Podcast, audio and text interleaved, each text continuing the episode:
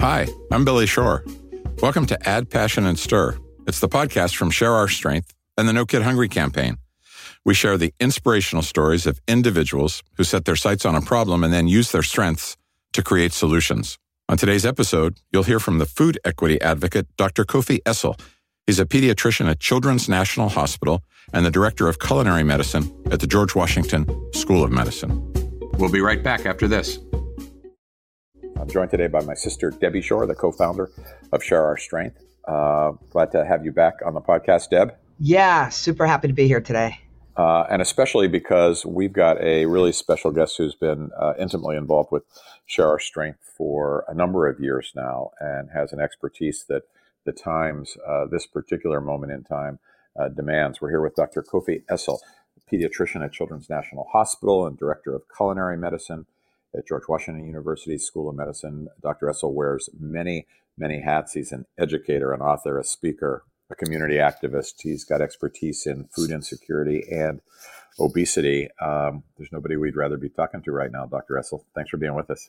My pleasure. Thank you for having me. You know, there's a, a number of things that I want to talk to you about, but as of today, at this particular moment, um, we're in the week that President Biden just had his epic two hour press conference. One of the things that came out of that was the possibility that the child tax credit, which lifted 40% of kids out of poverty over the past year, um, will likely lapse and perhaps not be included in his Build Back Better legislation. So uh, I know my sister Debbie and I have a number of specifics that we're going to want to get into. But for me, one of the, the backdrops of this conversation, Doctor, is how do more of us do what you've done? How do we be a voice for kids? How is it that we can, uh, in, our, in our country, given all the struggles that families and kids have been through over the last two years of this pandemic, how can we take a measure that's lifted 40% of kids out of poverty and let that be reversed? What do we need to do to, to fight harder? How do we get more people in this fight? So I just suggest that as kind of a, a backdrop that I'll I'll keep coming back to, but I, I want to make sure that we introduce you to our listeners and get an understanding of how you came to be doing what you're doing now, um, when you first realized you were going to be a pediatrician, and what your path has been. Yeah, no, that's a, a wonderful question, um, and I love that backdrop. I think it's it's really important, and, and we'll definitely highlight uh, those those principles today.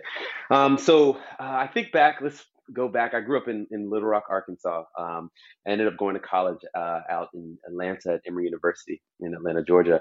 And at the time when I was in college, knew I wanted to sort of do medicine, kind of had the pipe dream, and um, uh, grew up uh, in a home where my mom was a nurse, and kind of always grew up around healthcare and. Uh, you know, I played basketball. I had injuries. You know, healed myself with bandages and all that stuff, and I really was into that world um, I I went into uh, into college at Emory, and uh, at the time, I realized something that was happening. I was, you know, studying for my test, and, and I was getting tired. I was, you know, having the the sugary drinks or the candy or whatever it is, and, and I kept falling asleep. And I'm like, I need to be focused. I have to perform well in these tests. And I didn't know what to do. And uh, I actually joined a peer education group on uh, nutrition.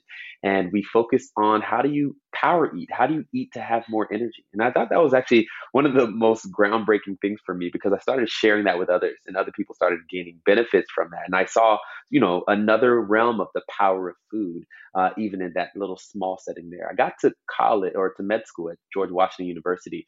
Um, and I realized that, you know, physicians don't really do nutrition. Like that's not really a thing. Physicians do, you know, other stuff. We don't really incorporate nutrition into the work that we do. I remember getting ready for my first summer experience and sitting in, in this office at GW and they were asking, "Hey, what do you want to do over the summer?" And I was like, "You know, um, I've played sports all my life. I, I, guess you know some kind of surgery or, or sports medicine, or orthopedics. But I have this interest in nutrition. But I know doctors don't really do that, right?" And I looked at her she shrugged her shoulders. She looked at me. I shrugged my shoulders, and we went on Google, the the you know the, the most accurate place to find this information, of course. So we went on Google, and we found this fellowship for physician or for medical students. It was uh, the American Society of Nutrition had a clinical nutrition fellowship where I got to work with one of 60 different mentors around the country, and I ended up working with a, a guy out in, in uh, Connecticut named Dr. David Katz. And that was the first time I got to see how you can incorporate and integrate this world of nutrition health and, sort of medicine, allopathic medicine. And it was so powerful to see that. And I knew from then on that was going to be a part of my career. When it was my third year of medical school, we, when we had to decide what kind of, or preparing to decide what do we want to go into in our future, I realized something. I had the most fun on pediatrics. I really appreciated working with kids. I loved, enjoyed it. I looked around at the people I was working with. They were smiling, they were happy, they were full of joy. And that was something that I, I, found to be really reassuring. In addition, my mentorship all throughout the time I was in medical school, they were advocates and they had worked closely with young people. And I realized that they were a big part of my story and my journey as well. So when I put all these together, I, I realized that this is what I wanted to do. I wanted to work with kids. I wanted to learn how to be a better advocate and give a voice to the voiceless. And I wanted to work in the, in the realm of nutrition, recognizing that it wasn't really well taught in medical education. But what could we do to improve this? Recognize this is one of the most powerful tools to transform the health of populations.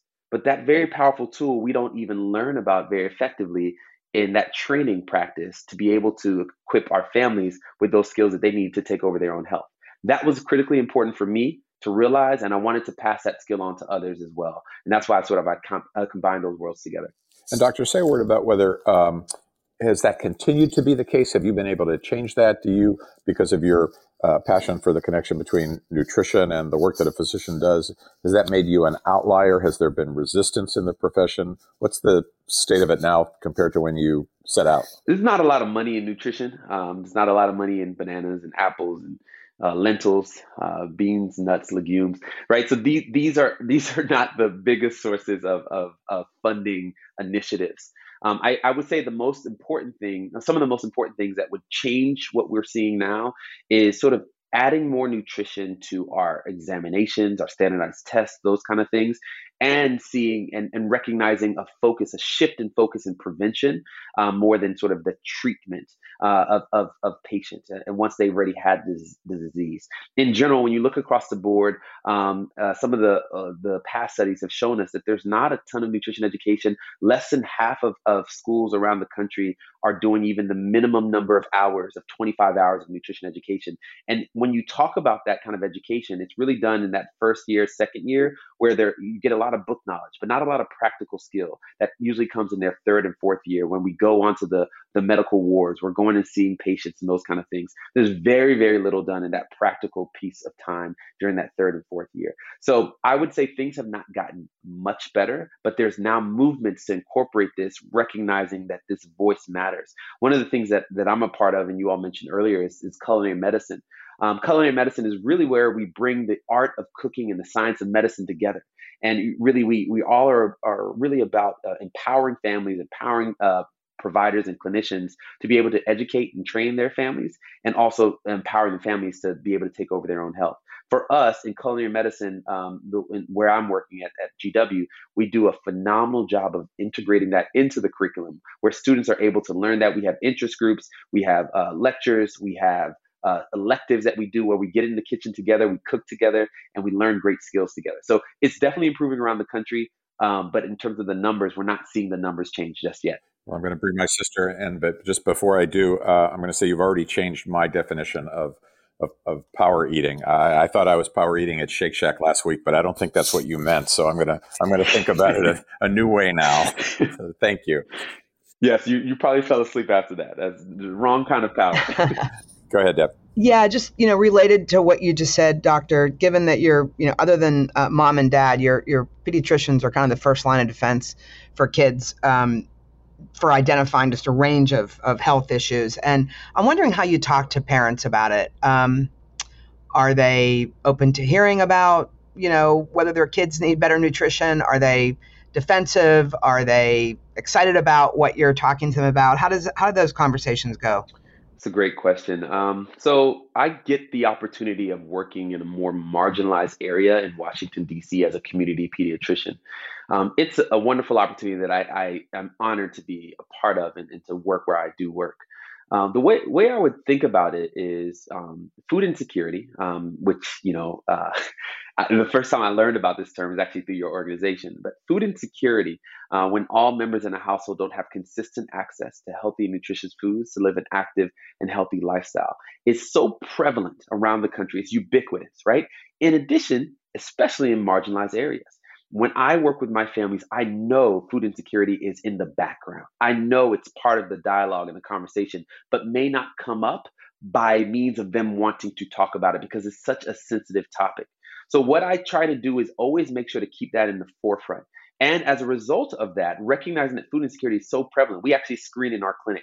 And in our clinic, we see uh, more than one in five patients, more than one in five families that we see are experiencing the, the hardships of food insecurity and food hardship in general. Are you screening for, or, or is it about weight and height? Or is it about, are you asking questions and assessing by the answers you're getting from the family? Or both? One of the things that that I learned a few years ago when I started really diving into this into this world and food insecurity is I would ask providers around the country, "Hey, are you looking for food insecurity or hunger in your clinic?" And I would hear, "Yes, we are. We're looking for it." Okay, how do you identify it? Are you using some sort of screening tool? No, no, no. We we look for signs and symptoms. The most important sign they look for is weight loss right? So eh, that is interesting because the reality around food insecurity is, in fact, it's invisible right? You cannot consistently rely on any clinical signs, laboratory changes, anthropometric changes to be able to determine if a family is experiencing food insecurity. So, in general, what we do is we use a validated screener in our clinical setting universally, ask all families.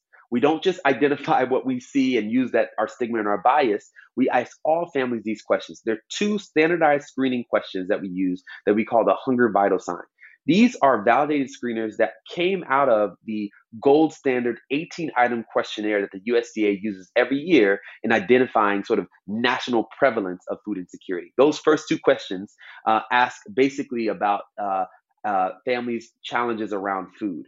And it gives us a better sense of what's going on. If one or both of those questions are positive, whether they're often true or sometimes true, that is enough for us to say this family is at risk for food insecurity and it is time for us to intervene to support the family. So, so just on that topic, I mean, my last question on this piece would be, and it's a perfect time to ask it, the difference between hunger and food insecurity, because you know a lot of people use it interchangeably. I know there's a difference, and if you could explain it, I think that would be so super helpful. Yeah. So when I say the word hunger, uh, when I say the word food insecurity, rather, there's confusion there's you know there's like what is he talking about? The security of food in this country? There's there's not the same sort of response as i use the word hunger. Hunger is more tangible for people. They they resonate with it more. So as an advocate i recognize the power of the term but in general as a scientist and a researcher i recognize they're two different things. Food insecurity as we mentioned when all members in a household don't consistently have access to healthy and nutritious foods to live an active and healthy lifestyle. We recognize that Food insecurity can lead to hunger, the individual sensation of the lack of food, that pain, that, that discomfort that occurs when one has food removed from them, right? That is a different experience. And we know that food insecurity can lead to hunger, but they're technically two different things. It is incredibly hard to measure hunger. How do you measure hunger in someone? But we do have ways of measuring food insecurity by using screeners and by using tools. Uh, so that's kind of how I, I use it. And that's the difference that I usually talk about. Doctor, I, I was going to ask you as you were talking about the families that you see and, and what kids present with. Uh, introduce us to these families in a little bit more detail. Paint us a, a little bit of a picture of um, if a family is presenting with food insecurity, what other types of issues are, are, are they dealing with in their lives to the extent that, that you can assess that? Yeah, no, that's that's good. Um, so I usually think about this in sort of a, a trajectory, and when you think about food insecurity, of course, the effects of food insecurity itself are, are toxic and, and stressful for families, but also how families sort of respond, how they cope with this lack and deprivation of food for periods of time. Um, so the way I think about it, typically I think of it in four steps. The first step I usually think about is this concept that I, I call food anxiety. A constant perseveration, a preoccupation with where one's next meal is going to come from. That is often the story that I hear from my families. This idea of a toxic stressor that is a palpable toxic stressor affecting my what I call prefrontal cortex, the part of the brain that helps me to shift and focus on many different things. What ends up happening is there's a reduction of one's cognitive bandwidth. The ability to shift and focus on the multiple things that oftentimes comes with privilege, right? Planning ahead, thinking about the next 10 years all these things that tend to come with you know being able to have uh, organized functioning that comes from the privilege of having the security of finances and food and those kind of things. So food anxiety is that first thing that I think of. The next thing that I, I talk about is this decrease in the quality of food. when the quality of food begins to decrease, that's the next step. And usually that's the variety of food begins to decrease, the desirability of food. I, as a result of a decreased cognitive bandwidth, I'm not maybe going to have the same capacity uh, because I'm taking on more jobs, I'm doing more other things. I just have more stress on my brain to be able to meal plan for that two weeks ahead, to be able to sort of uh, get all these things done ahead of time. Uh, the desirability of food begins to decrease because you know what? As a result, I don't want to waste food. My children, I know they'll eat these five foods. Let me get them. I know they co- they're cost effective, they're easy to access, and I know they're going to smile when I give it to them. And I'm a good parent, and I want to provide things to my kids that I know is going to make them happy and joyful. And this is what I know I can do. It's cheap, easy to access, and as a result, let me go ahead and do that. So you see sort of that processing going on. And the last thing I'll say about that, just in general, is you, you see sort of the nutritional value of food decreasing and the caloric density of food increasing at this period as well, right? When the quality changes, because we know we like to argue this, but we know that quality, healthy food has an increase in price, right? And that there's there's a price increase, whether that's time, whether that's money, whatever that may be. That's a, uh, a, true factor.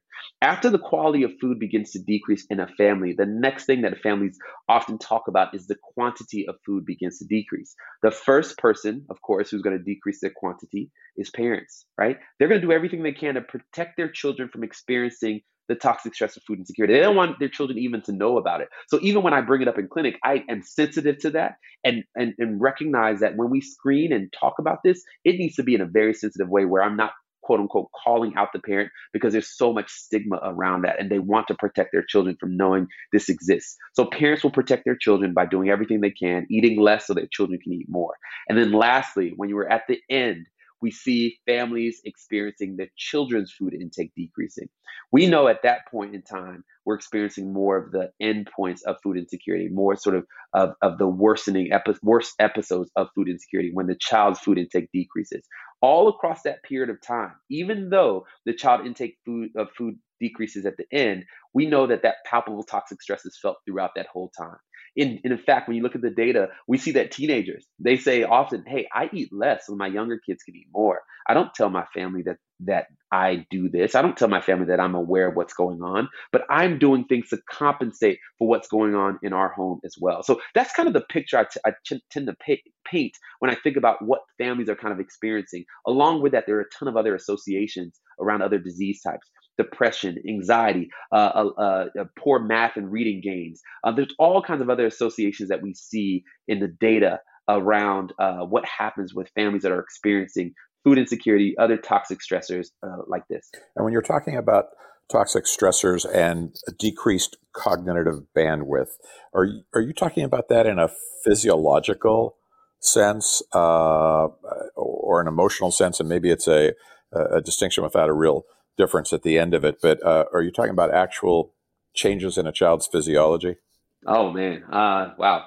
Uh, so it, it's it's definitely changes in their physiology, and one of the ways I like to to paint this picture, I talk to my students about this all the time. Toxic stress, view it as sort of an unrelenting stressor, right? Like it's unrelenting and never gives up. When we talk about stress in general, all of us experience stress. Usually it goes up and then it comes down. We figure out how to get over it. We're fine. Everything is fine. We move on. And then another stressor comes and we get over it. But when toxic stressors are there where it's unrelenting, you don't have that support unit around you to be able to kind of buffer that stress that's going on. We say that stress ends up getting under one's skin, affecting one's brain and their functioning, their immunity, their their their focus, their attention, all these things. I think of three body uh three parts of the brain that are affected, and I apologize for the science here, but I think it's helpful to understand. I think of the prefrontal cortex. This is the part of the brain that is important for executive function, as I mentioned before. Uh, is important for impulsivity control, and that part of the brain literally starts to shrink right? It starts to shrink in size. The brain is very malleable. It's very what we call plastic. So we see these permanent architectural changes that occur in the brain as a result of these stressors. So the brain, that part of the brain starts to shrink. The amygdala, the part of the brain that's responsible for emotion, for fear, begins to hypertrophy or increase in size, overshooting the stress response, not allowing you to calm it down as much as it used to be. And then the other part of the brain is the hippocampus, the part of the brain for memory, right? This part of the brain starts to shrink as well.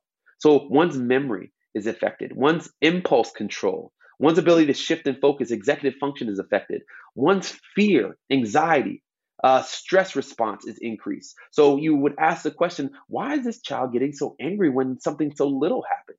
Why can they not focus in school? What, what's going on? Why does everybody have ADHD? Right? This, these whole, all these notions, all these, these words, all these diagnoses that we overlay with something else are really typically a result, or often, not typically, often a result of stressors, toxic stressors, trauma, those things influence one's behavior, they influence one's physiology, which ultimately influences one's behavior and also their outcomes. How does how do we expect this child to thrive in school? How do we expect this child to thrive as they continue to get older and they make, you know, how do we want them to make good decisions when their brain is being altered in this kind of way? And not making an excuse to say they can't, but what I'm saying is it makes it harder. You're, you're probably familiar with this conversation. This reminds me of uh, you're probably familiar with Paul Tough's book, How Children Succeed.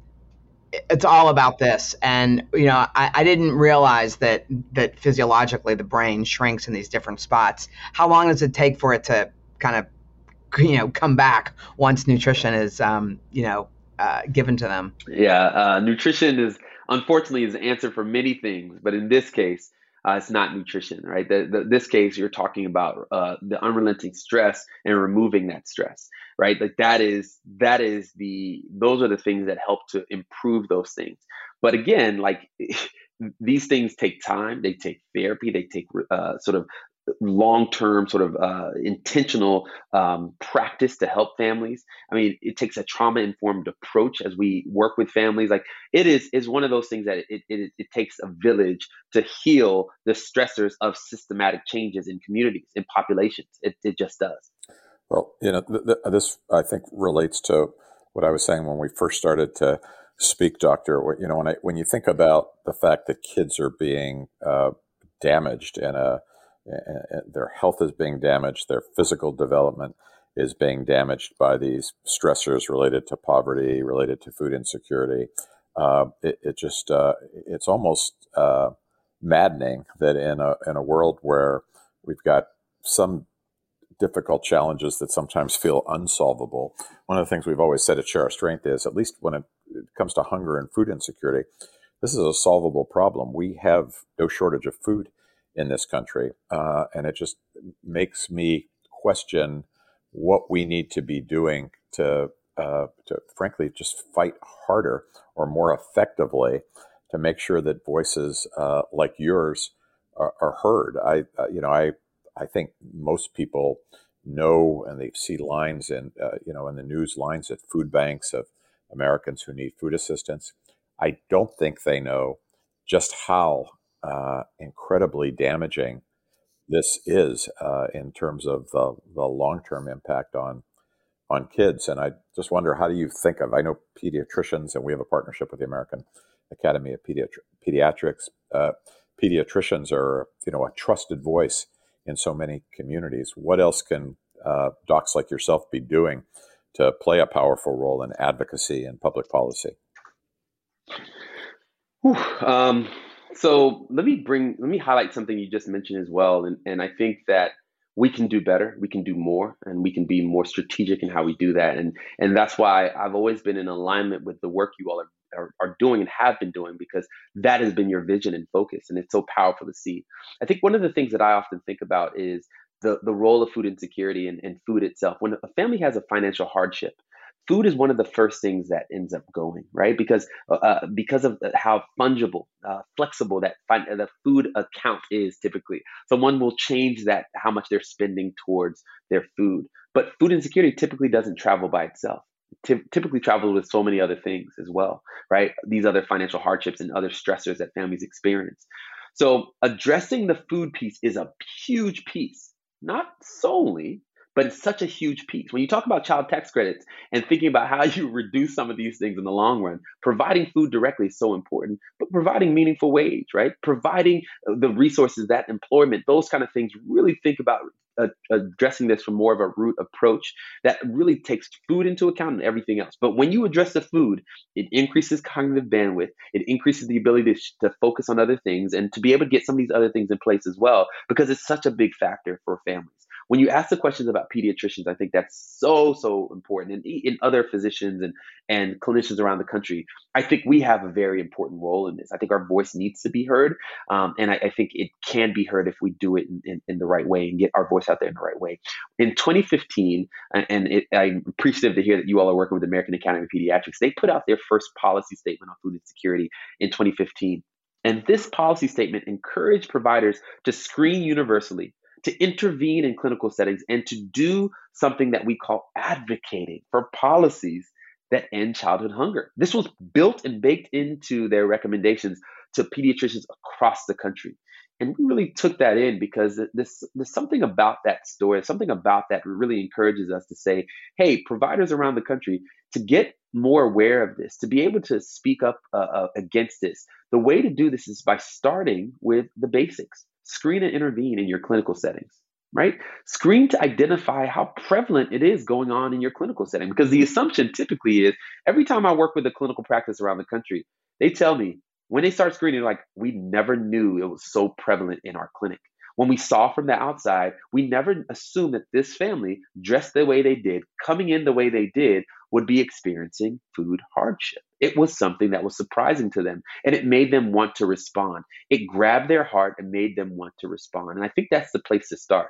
Screening in one's clinical setting using a validated screener such as the Hunger Vital Sign is a powerful, easy to use screener that integrates well into clinical settings. And then being able to intervene effectively. The piece of paper that we give to the family, that's great, you know, you know, with some resources on there. I'm not going to take anything away from that, but we have to figure out more effective strategies to work with our families on the ground, recognizing that oftentimes that paper doesn't leave the clinic, right? It stays on the floor, it's in the trash, you know, it never gets anywhere. So recognizing better systems that we can close the loop is really important when we intervene. When we screen and intervene and, and working with local anti-hunger groups, which every state has them, working with your local anti-hunger group, you can learn how to do this more effectively in your clinical spaces, working with federal nutrition programs, emergency food relief, and the list goes on and on. That in itself, getting the stories of your families, hearing that what's going on, understanding the prevalence, that will help us move forward as advocates and providers to do this more effectively. Then, when we are asked or, or when there is a call to go and give a testimony for your local Congress, then you're able to do that more effectively with those stories. Then, you know, the idea of training the next generation of providers to be advocates, right? Th- those students that you're working with and helping them become future, you know, uh, policy changers and, and what that may be. You're teaching them early on as well and being an advocate by teaching, using your voice in that way. There's advocacy through your writing, right? Op ed writing right? That's a wonderful opportunity that we have. Sometimes, you know, people really respect our voices, you know, and, and that, that means something. Op-ed writing, talking to your local congressperson, uh, writing to the editor, blogs, those kind of things are great ways to do it. I can go on and on, but let me pause there. There's a lot of great ways that I would say, and those are some of the ways we can do it.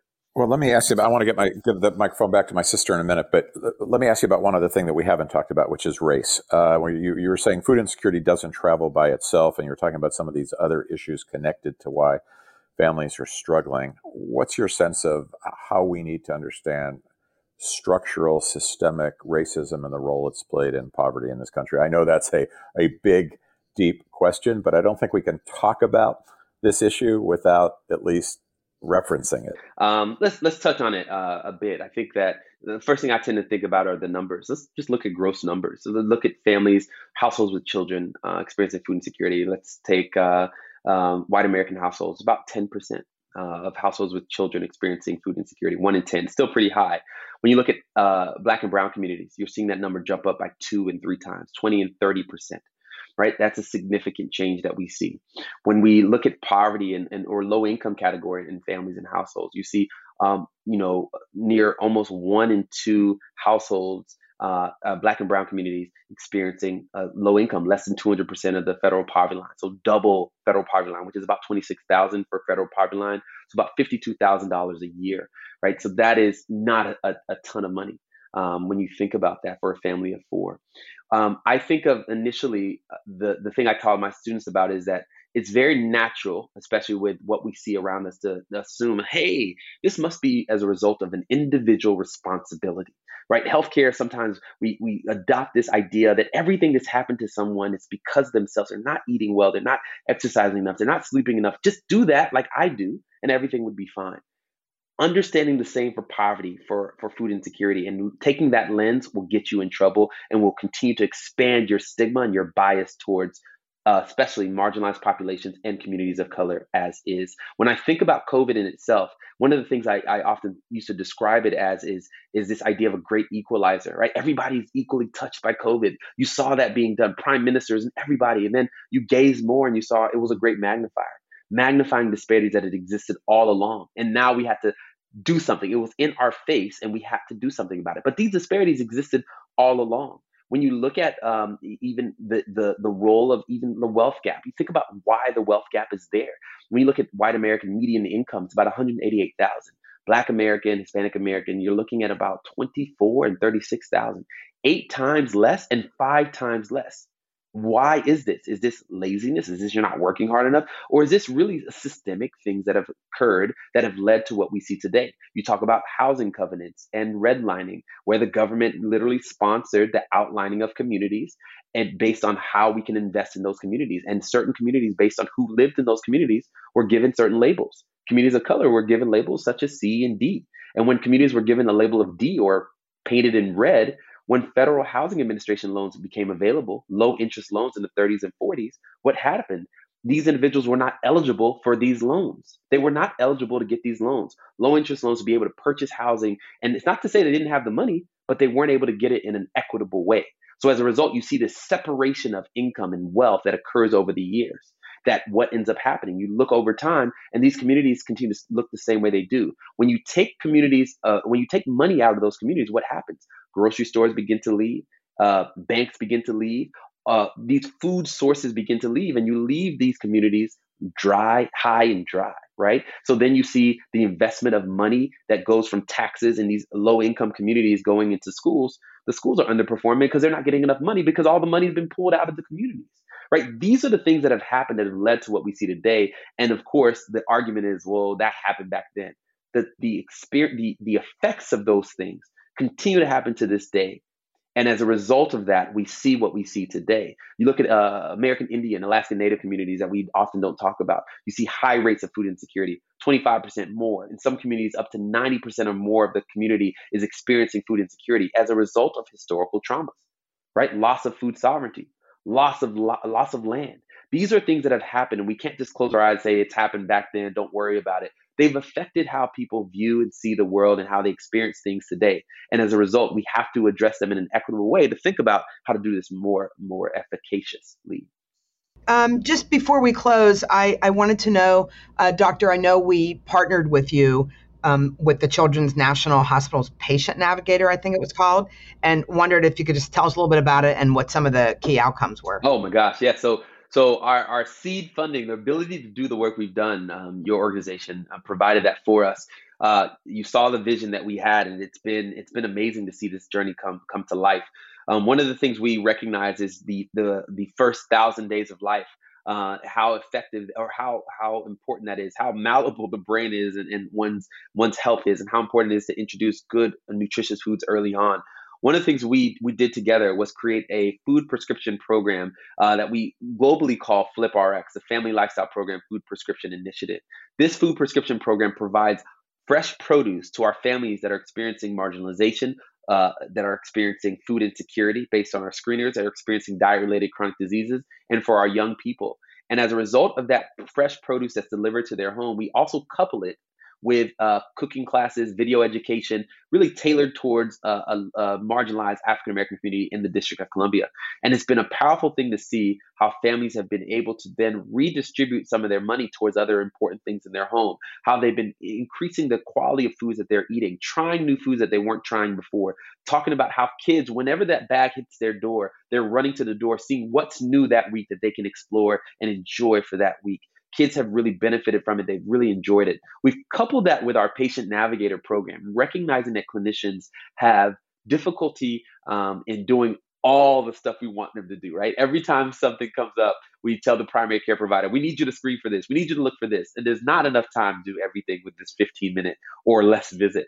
So as a result, we've coupled and created a patient navigator program where we train patient navigators to take the referrals of our clinicians and connect our families to meaningful programs, federal nutrition programs as needed and beneficial, and also emergency food relief programs or ancillary programs, cooking classes and, and, such as well as needed and beneficial as well. So we've been able to create that program, pilot it. It's going so well. It's expanding. We're going to be able to bring more clinics under us, train clinicians around the district uh, about food insecurity, how to address it more effectively, and learn how to uh, sort of have a really closed loop system to be able to refer their families to get great benefits from as well. So that's kind of what we're doing. We're excited about it. It's growing and it's, it's going so well and w- without knowing how much labor is involved and and whether or not we involve some of our local chefs, which we might have, um, I'm wondering if it's you know in your opinion, is it something that's scalable? Is it expensive? Is it easy to to get into other communities?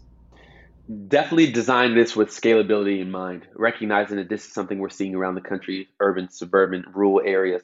And we have that goal in mind. And we're, we're producing the data the infrastructure right now to be able to replicate that. Papers will be coming out soon and all kinds of different strategies and, and processes from this work. Um, over the, the coming year or two, we should have a ton of work out there. So look forward to that. Uh, I, I, get the sense from your, you just kind of exude positive energy, and I'm getting the sense that you're uh, an optimist at heart. But I wanted to ask you if we're, uh, in terms of the work that we've been talking about, uh, if you look at it longitudinally since you've been at this work, are we headed in the right direction? Are we headed in the wrong direction? Is it a little bit of both? Uh, if we're headed in the right direction, what can we do to get there faster? Yeah, um, I'm I'm eternal optimist for sure. We're heading in the right direction. Let's start there. We are heading in the right direction. One of the things that you know we used to uh, see all the time, and, and I'll, I'll give one example. Um, the average amount uh, for SNAP uh, the food stamp program that families were receiving was about a dollar and forty cents per person per meal um, before COVID, actually. And what you would see typically is this pattern of families using more than sixty percent of that spending. Uh, they get their money on the EBT card or debit card. They would go and spend it in the stores, and sixty percent of it would be used not by day twenty, not by day thirty, but by day seven. 80% by day 14 half of it, 80% of it is gone by day 14, leaving only a small amount for those last two weeks. And in those last two weeks, you saw increased hospitalizations, diabetic episodes, all kinds of results would occur as a result of having that deprivation. And then what would you see? Because of that, it creates a maladaptive relationship with food too, where you see that next month you go in, you go and spend more. The grocery stores, for whatever reason, are changing the price of the food at that, that time of the month for whatever reason, right? And you're purchasing these highly processed foods that seem to last, that you get the benefit from, um, early on, and you see this sort of cycling continue. And I have difficulty in spending on these fruits and vegetables that may I may not be able to save as long, right? They may go bad quickly. Well, what we've seen as of October 1st is uh, as a result of sort of reevaluation of, of the of what families are receiving. 99% of can- counties were clearly seeing that they weren't getting enough, families were not getting enough in their SNAP. We increased the levels to historically high levels. So about a dollar and eighty or more per person per meal. And although that sounds small, it's a huge change.